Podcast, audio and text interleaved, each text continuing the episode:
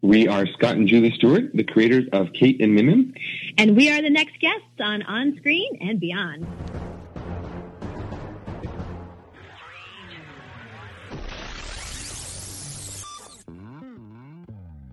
On Screen and Beyond, an inside look into the entertainment world featuring interviews with people from the movie, TV, and music industry, news on upcoming TV and DVD releases, and the rumor mill. And now, here's the host of On Screen and Beyond, Brian Zemrak. Thank you for joining us for another episode of On Screen and Beyond. This is episode 451 of the weekly show that keeps you updated on what's coming your way as far as upcoming new movies, remakes, sequels, and TV and movie DVD releases, as well as our interview segment with a guest from the movie, TV, or music industry. This week on On Screen and Beyond, the creators of Kate and Mim Mim on the Disney Channel come our way. It's Julie and Scott Stewart. They're going to be joining us to talk about that show and uh, all the things that they do. It's going to be an interesting one, so I hope you'll stick around for that. I am your host, Brian Zemrak. And we have a great show coming your way this week. So get ready. We've got the summer movie preview. A lot of big movies coming our way this summer, starting up very shortly. They start in May, so we're going to give you all the information. And we'll be getting into that in just a moment. But uh, I do want to uh, answer a few questions. We've got a lot of different emails uh, over the last well over the last 10 years obviously but uh, recently. And of course we've had some people put uh, remarks up on iTunes. And uh, I wanted to address some of the things they, that uh, people have uh, emailed me about and, and have put up there. And one somebody was or several people really were wondering about the lengths of our show our interviews with the people.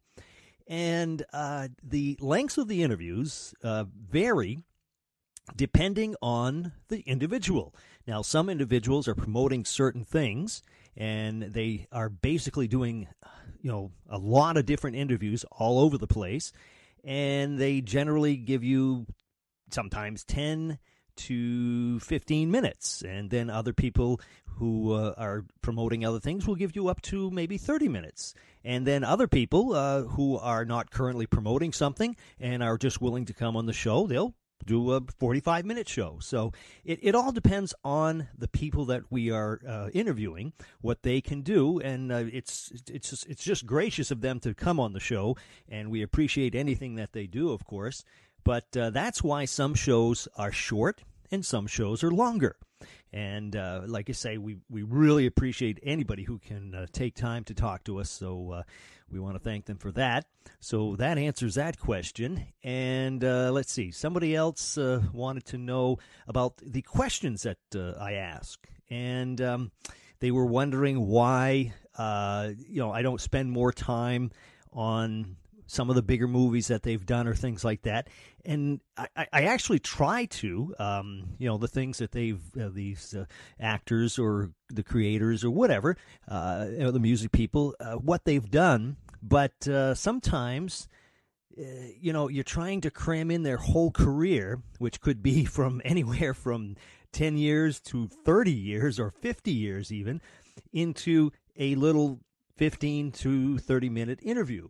So I, I do tend to bounce around trying to get uh, some information about things that not everybody knows. I mean, everybody knows some of their big movies, so we ask a little bit about that. Or, you know, I try to get some things that people are not so informed about. And uh, so it, it's really a, a, it's a tough line to try to get every question in. I wish we could tend, uh, spend more time on a lot of things, but when you have such a short time, you really have to just get it in. Then, of course, other people, uh, some of the people we interview, uh, tend to elaborate more on any subject and they can talk longer and then we're limited on the time that we have. So you know it all it makes it tough. And uh, like i say we try to do the best we can and come up with the the questions that we can try to get into the time limit that we have and let's see what else. We had uh, some people ask about the quality of the interview, the sound.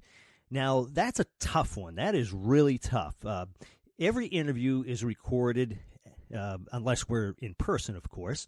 Uh, and then it's a different story. That, that if we're in person, the environment we're in makes a big difference. Uh, uh, so that can make a difference in the sound quality.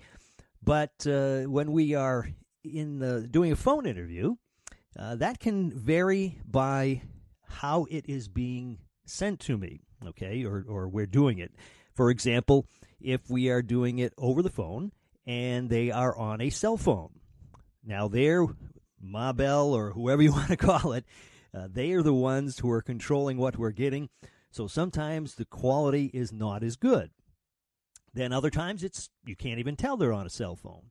And then other times we have what uh, if they're working with a publicist, a lot of times the publicist will turn around and they will call me and then they connect the person to us. So then you get a three-way junction there. And those are the ones that can really be, you know, iffy because you don't know what's going to happen. Then, of course, you like I say, you have uh, the quality of the the cell phone if they're calling on a cell phone. Uh, you're also um, the, uh, the, the the voice of the person. Somebody actually had mentioned recently about uh, uh, one of the interviews that we did, and it turns out that the the person I was interviewing, their voice was very quiet. So you multiply that with the publicist going through a third party to get the phone call in, and they were on a cell phone, and so it's really tricky. And uh, the, the, option is um, not to do the interview. And of course, I would rather do an interview that uh, the quality is a little less than not do it at all. Uh, so it, it's really tough, and I apologize if the quality isn't as good as uh, they're hoping that you're hoping. But um, like I say, it, it's a it's a toss up if if I you know or I don't do it. That's the only other thing, and and obviously I don't want to do that because uh, I think we can you know we can live through it. at least I can, and I hope that uh, you don't mind that. So uh, I hope that answers some of the questions that people have been asking. And uh, if you have a question, you can send it to me at feedback at onscreenandbeyond.com.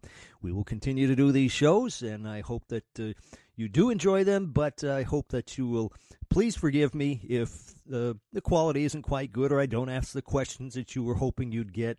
And, uh, you know, I like I say, I try to do my best, and uh, it's just a a, a, fine line that we're trying to do here. So uh, I appreciate all the people who listen every week and send me uh, emails and everything, and I hope you continue to do that. So let's get on with our summer movie preview. It is. Uh, going to be quite a summer, and uh, that's coming up next right here on On Screen and Beyond. Remake Madness coming your way this summer. Remake Madness in the summer movie preview on May 12th. The story of King Arthur comes our way once again. King Arthur, Legend of the Sword, is going to be retelling the classic tale once again. And on May 25th, Baywatch comes our way from the big screen, uh, from the small screen rather, to the big screen. And uh, who else is in it? Dwayne Johnson. And Wonder Woman, she's going to be flying into theaters on June 2nd. Tom Cruise is going to take a crack at a new story of The Mummy on June 9th. And June 30th, Amityville is back. Amityville, The Awakening. It arrives once more telling us the horror tale. And that is it for Remake Madness. Coming up next on On Screen and Beyond, what's coming your way for summer movie preview as up uh, as far as upcoming new movies. Upcoming new movies coming your way this summer as far as the summer movie preview. May 12th, Snatched, the comedy with Amy Schumer and Scarlett Johansson will be starring in Rough Night on July 16th. There's a comedy for you. And let's see, July 21st, Valerian and the City of a Thousand Planets with Clive Owen and John Goodman will be coming our way. And July 28th, Kevin Spacey, Jamie Foxx, and Jon Hamm will be starring in Baby Driver. And one more here on June 30th. It looks like Will Ferrell, Amy Poehler will be starring in The House. And that's it. Coming up next on On Screen and Beyond, it's Sequel City. What is coming your way as far as sequels this summer in the summer movie preview? There's some big ones. It's next right here on On Screen and Beyond.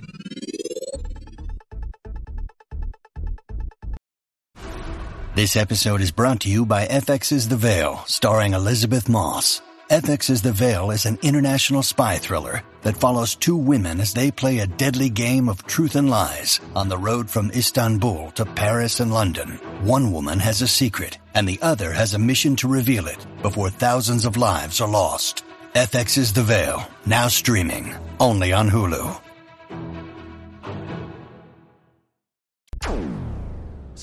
City. It looks like, as far as the summer movie preview, May 5th, it starts off with Guardians of the Galaxy Volume 2 as it flies into theaters. May 19th, Diary of a Wimpy Kid, The Long Haul, as it continues the series. May 19th, it looks like Alien Covenant will be arriving. And on May 26th, Johnny Depp is back in Pirates of the Caribbean Dead Men Tell No Tales, as Jack Sparrow is back. June 16th, Cars 3 drives its way into theaters. And on June 30th, you can look for Despicable Me 3. And of course, we had an interview with the creators of Despicable Me, the original. Uh, you can look that back up at onscreenandbeyond.com and hear that. And Spider Man Homecoming, July 7th. And on July 14th, it's War of the Planet of the Apes. And on August 11th, Annabelle Creation. That's it for Sequel City coming your way as far as the summer movie preview. Next, it is TV on DVD.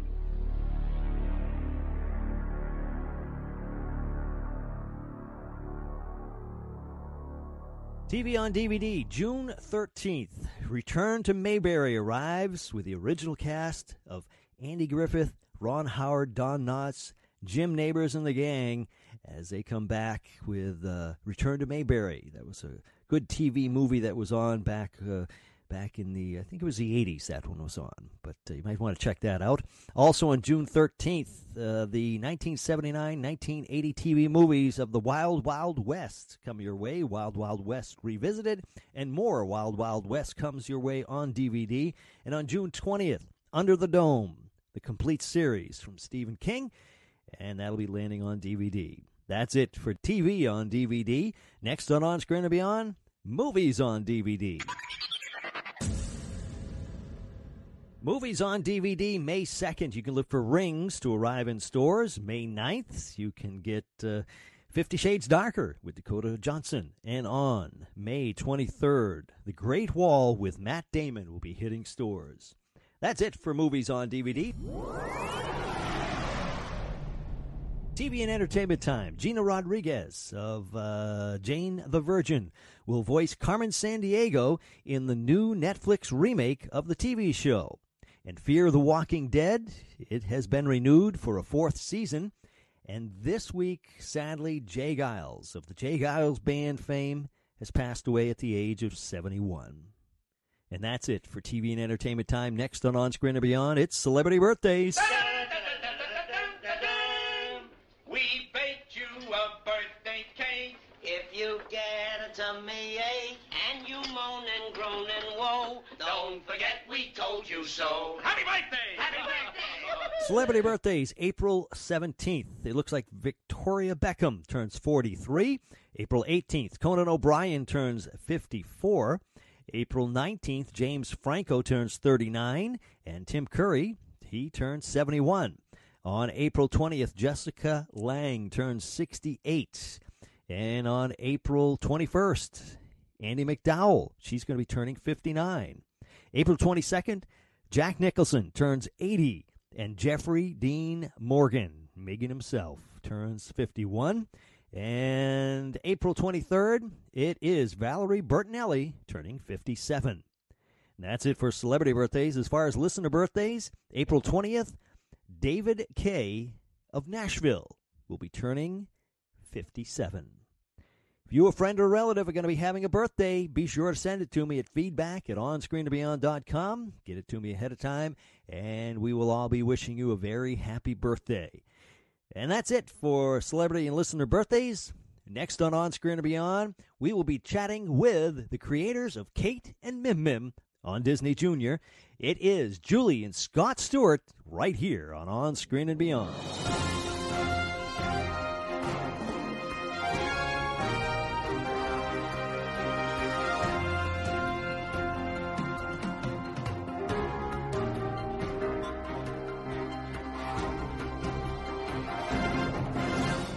Today on On Screen and Beyond, our guests this time we have guests, are the creators of Kate and Mim Mim on Disney Junior, and they produced the Emmy winning series Abby's Flying Fairy School for PBS.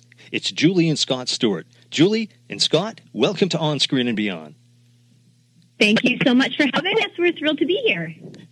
Okay, now th- this is a little tricky. I've we haven't had double guests on the phone lines at the same time before, or, or, actually, we, we, I did do one of my very first shows. We had three people in studio at the same time, and they were all from Porky's, from the movie Porky's. Oh my goodness! And that was a madhouse. So I don't know how this will work. It worked.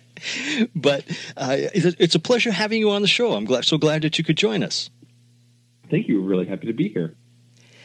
Now, Kate and Mim Mim. Let's start out there. Uh, it, a big hit on Disney Junior. Uh, can you give us uh, some of our listeners may not know the show, so can you give us a, a, a rundown of what the show is about? Absolutely. Kate and Mim is an animated preschool show. It is, like you said, on Disney Junior, and it's all about friendship and imagination. Um, it starts off with a little girl. Her name is Kate, and her plush bunny. His name is Mim Mim. And every episode, uh, the the uh, it starts in the real world with her mom and dad, and a question is posed, and uh, they leave the room, and she takes her plush bunny and she twirls off to the magical world of Mimiloo, where that bunny, Mim Mim, comes to life, and uh, he's a larger than life playmate. Now, how did you come up with the name Mim Mim? Oh, that's a funny one. We didn't. Uh, we have um, we have three children. Uh, William is 13, Matthew's 11, and Kate is eight. Uh, Kate was two and a half at the time we were creating the show, um, and she was the one who actually um, named Mim Mim we uh, we thought it, it, she was trying to say mommy, but for whatever reason, she called all bunnies mimims, even at long after she could say mommy mm-hmm. uh, or and bunny. You'd say she'd be like, look at the mimims. So that was where the and she had at the time she had one plush stuffed animal mimim. Now she has like four. so uh, does does Kate realize that she was the inspiration for uh, the, the, the whole show, basically? Absolutely, and she loves it. She's really funny because we say, you know, it's her likeness and it's her spunky spirit and it's her mimim and the way she would dive into that imaginary world um, where she really, it really felt like to us that um, she thought mimim was real. And our boys at the time, they were only four and five years old. They would dive very deep into an imaginary, into their own imaginary worlds. And sometimes they would visit each other's imaginary worlds. It was really quite spectacular. And so they, all three of the children of our children know that the concept came from the three of them. Mm-hmm. And they're really quite proud of that. And they really, they, they very much um, know that imagination and creativity are huge parts of our family, parts of our work, and um, they really love the fact that it kind of stemmed from them. Hmm. Now, did you uh, start? Uh, well, no, obviously, uh, Abby's Flying Fairy School for PBS was your first show. Is that correct? Am yes, I... that's correct. So, so this was Kate and, and Mim Mim were not your first show. Uh, you had done others. So, uh, what made the two of you, or was it at that time one of you, uh, to decide to get into the world of animation and kids shows and things like that? Well, um, I'll actually rewind a little bit. So, Julie and I met in high school. We were 16 and 15. Um, went to separate high schools, separate universities, but we've been together uh, the whole time. Um, and we kind of supported each other after we got out of college into launching different businesses. Julie launched a creative computer studio for kids where she taught over the years thousands of kids. Um, she was designing the curriculum, stories. She was teaching literacy, teaching kids how to make uh, digital books and DVDs. Um, and I was a visual effects artist uh, in New York working on commercials and advertising. And we kind of combined our skills a little bit to um, to launch Julie's studio for the the computer studio, and then we did the same thing when we launched our 3D animation company, which is called Speakeasy um, uh, in New Jersey, and then we basically we had an opportunity to do a test for the show for Sesame, so we did this test, and we were awarded the job. And it was just such a pleasure to uh, to work with Sesame and to create kids content. And I, I'd always only done you know commercial work and some you know national spots and Super Bowl spots, and those were fun. But telling stories and and you know seeing the way our children responded to the show that we were working on really inspired us. And uh, one day we just kind of were having coffee and we said, you know what, I think we could because we didn't create the show Abby's Fun Fairy School. We were the producers of it, and we did show run, and we were you know at the studio you know every day, and we selected the team that we worked with. Um, but we wanted to try our hand at actually creating a new show. Mm-hmm. So and so when the opportunity came, there every year there there are markets um, out there where you can um, submit your own your, your, own pitch for your own TV show.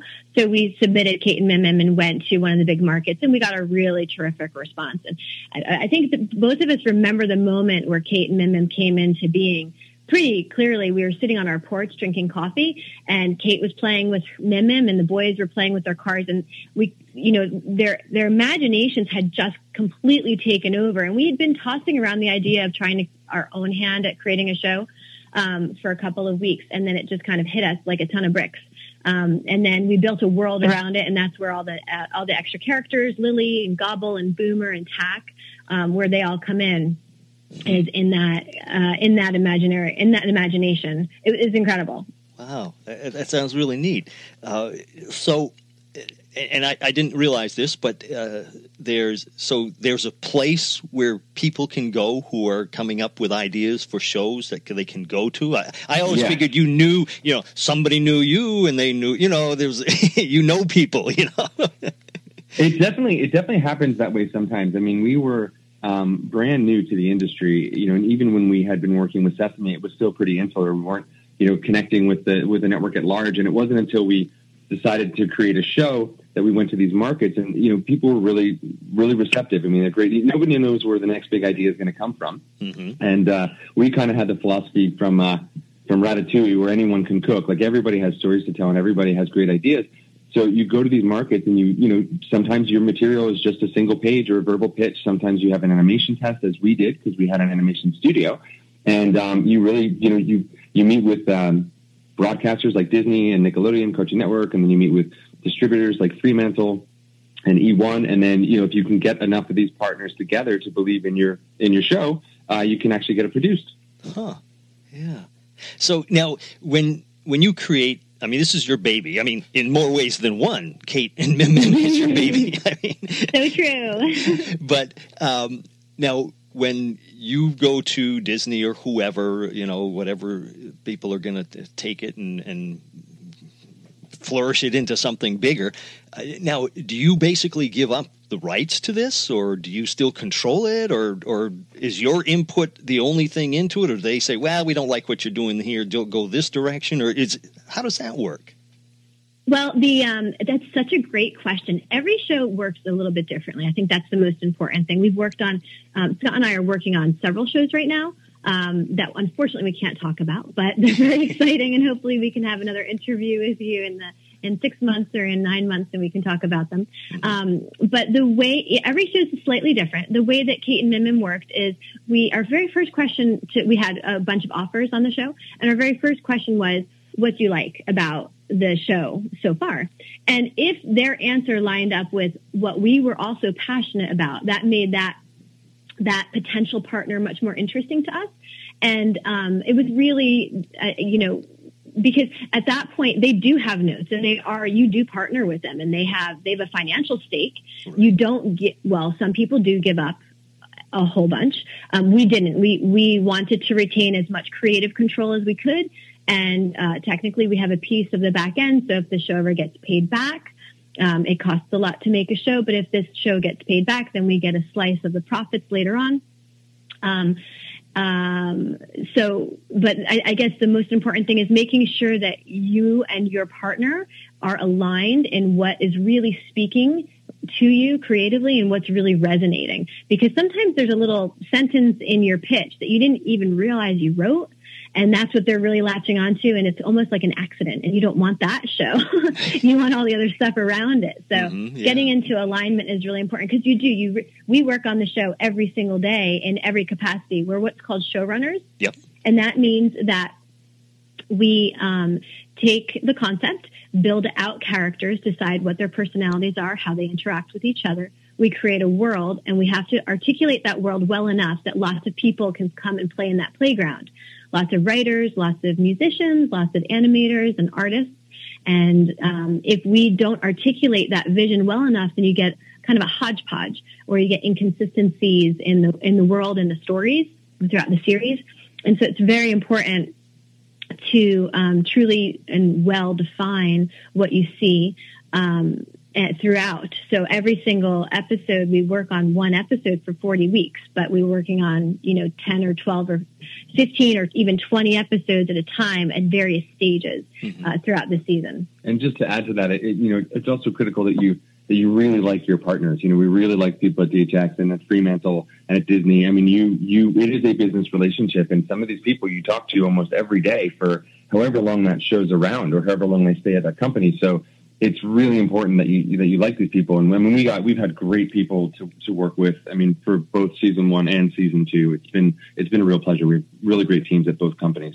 Mm. Yeah, yeah, and you know, sometimes, like I say, if if people aren't going in the same direction that you are envisioning, and and like I said, this is your baby. I think that would be, Absolutely. you know, be hard if somebody said, "Well, we're not doing that way because you, you know, we are in control and you're not."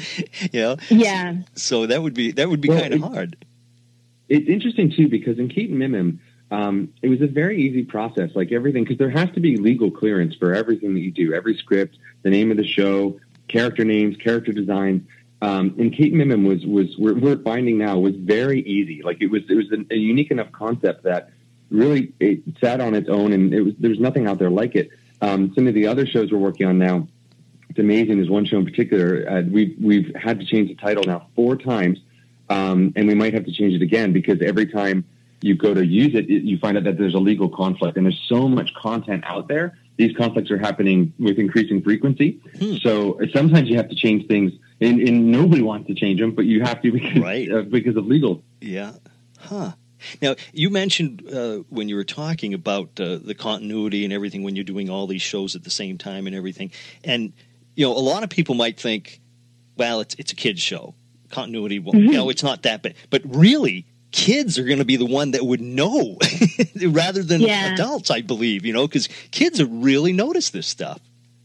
Yeah, you're you're absolutely right. It's it's funny because we have you know it's one part of the process during production is we do a, a series of watch throughs and we have you know the I was the director for both seasons. Of, you know I'm in the room. We have a producer, our, you know PM, our our you know our animation director, our art director. You know we, and we have a huge team. And you're literally just watching the episode for continuity because you have hundreds of shots in an episode, and it goes out on the floor, you know, with all the animators, and they can't track everything that their, their peers are doing around them. So we do this final watch through I swear, you put one 10 year old in the room, they catch more continuity errors than a room of 10 adults. it's amazing. It. Yeah. yeah. and those are just those are just visual continuity errors. If you have um, storyline stuff, you know, one episode Tak freaks out about this thing, but in another episode he's completely fine with it. If that hasn't been part of his character arc, it reads wrong to kids, and mm-hmm. they don't understand why this character has changed so much. And you really have to be you, you have to know your characters and you have to not only know your characters, but be able to articulate them to the wonderful writers that are out there because two fantastically written scripts might be in direct competition with each other if the if what is critical to those characters is uh, not clearly stated.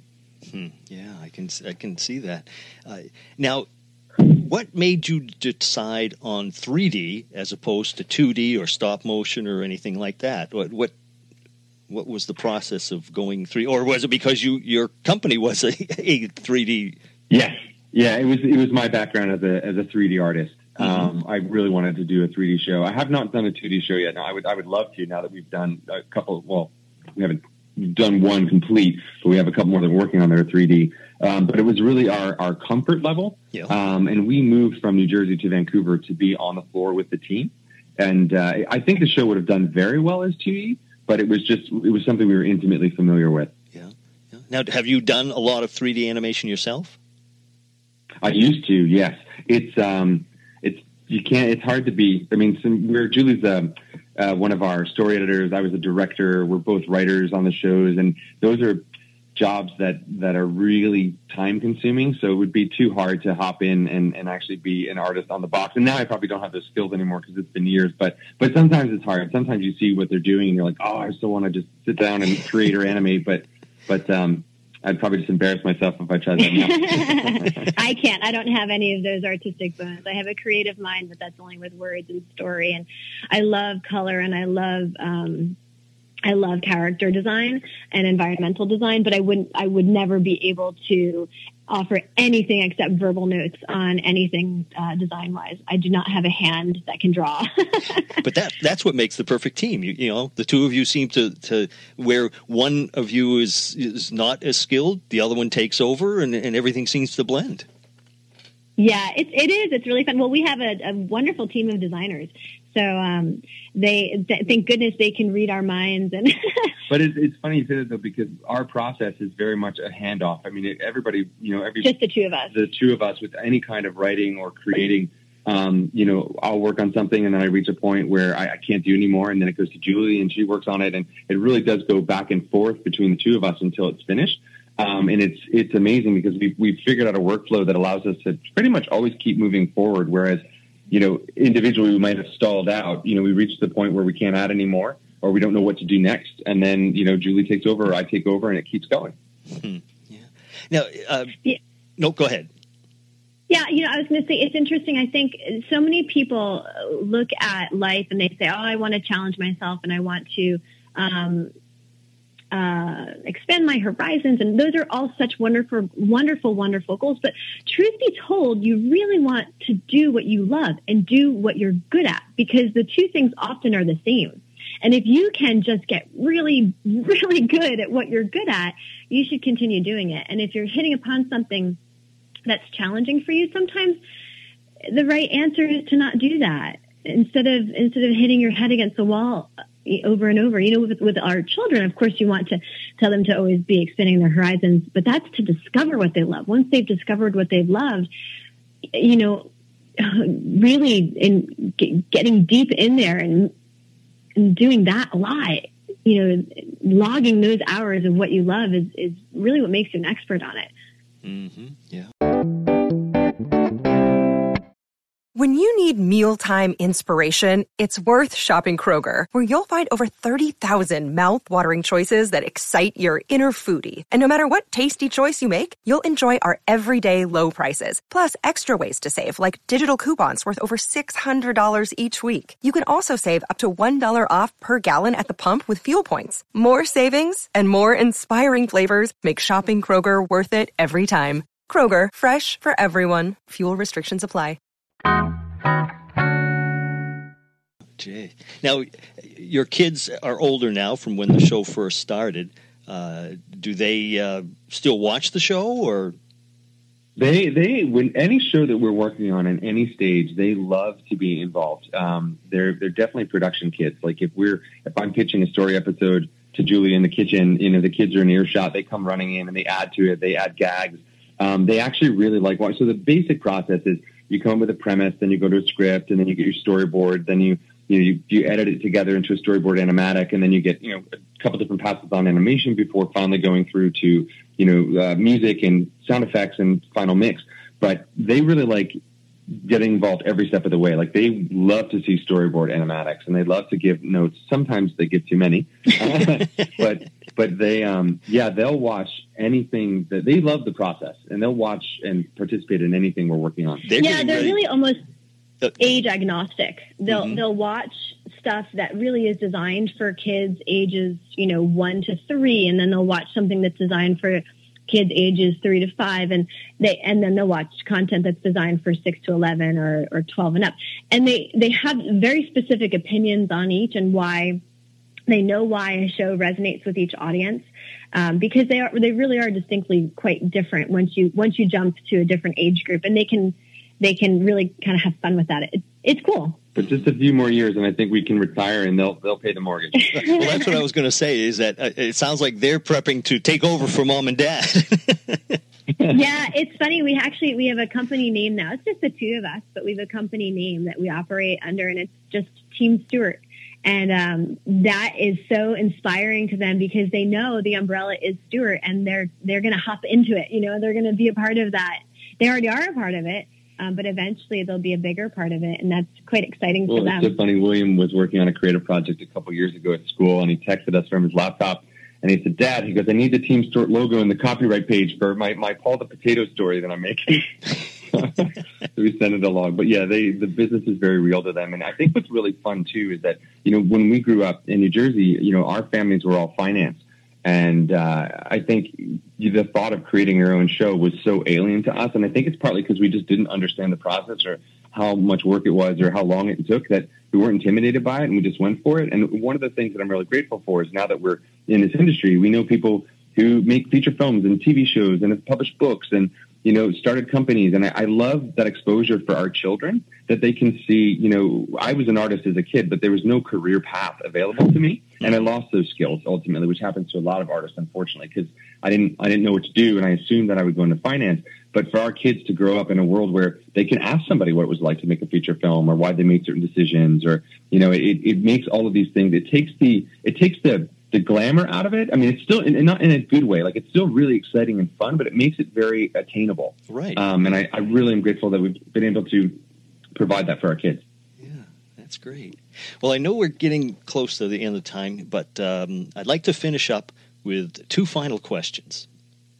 It's going to take us away from Kate and Mim Mim and also uh, the um, the whole world of animation that you're in and everything, but uh, and you can each answer this individually.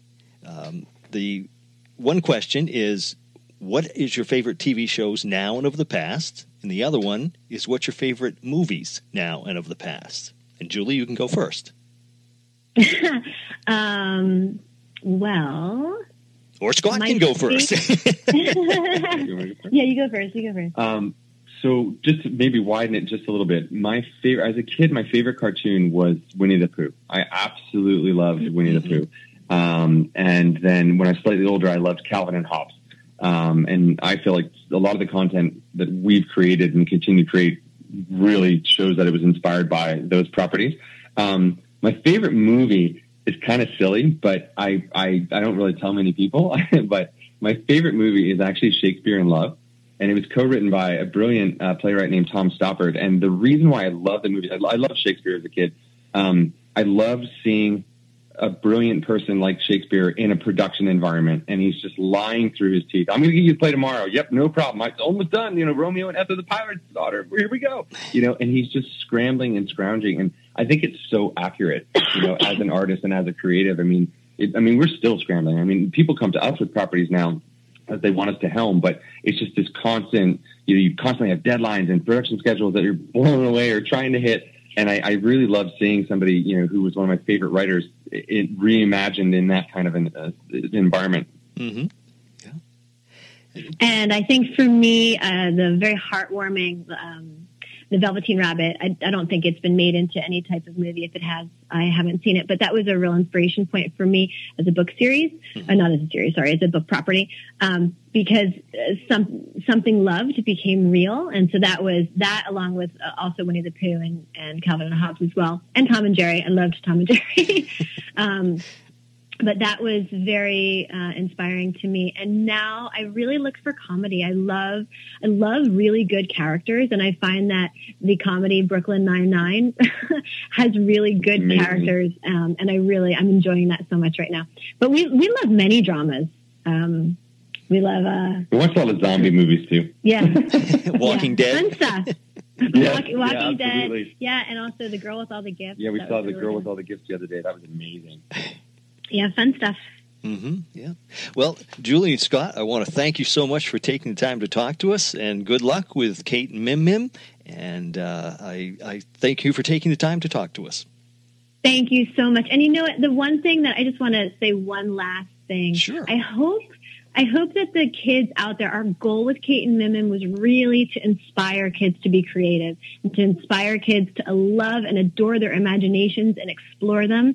And that is our big hope that kids come away from the show inspired to create on their own to dive into their imaginary worlds. We hope that parents see the value in imaginary worlds and, and that they, they can really expand that part of their brain. That's really where we hope that this will all end up going. Scott, any final words? Uh, no, I, I, can't top that. I know. I didn't think you could. well, thank you for joining us. Thank you, Brian. Thanks very much.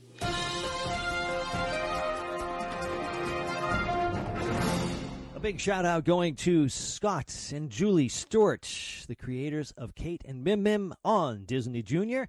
And uh, very interesting interview there. A uh, lot, uh, lot to listen to on there. And we thank them so much for taking the time to talk to us.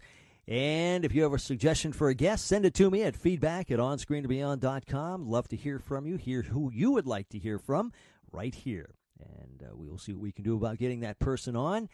And next week, we're going to do it all over again. We've got another great guest coming our way.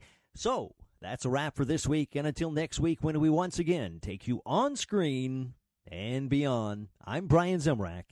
Take care.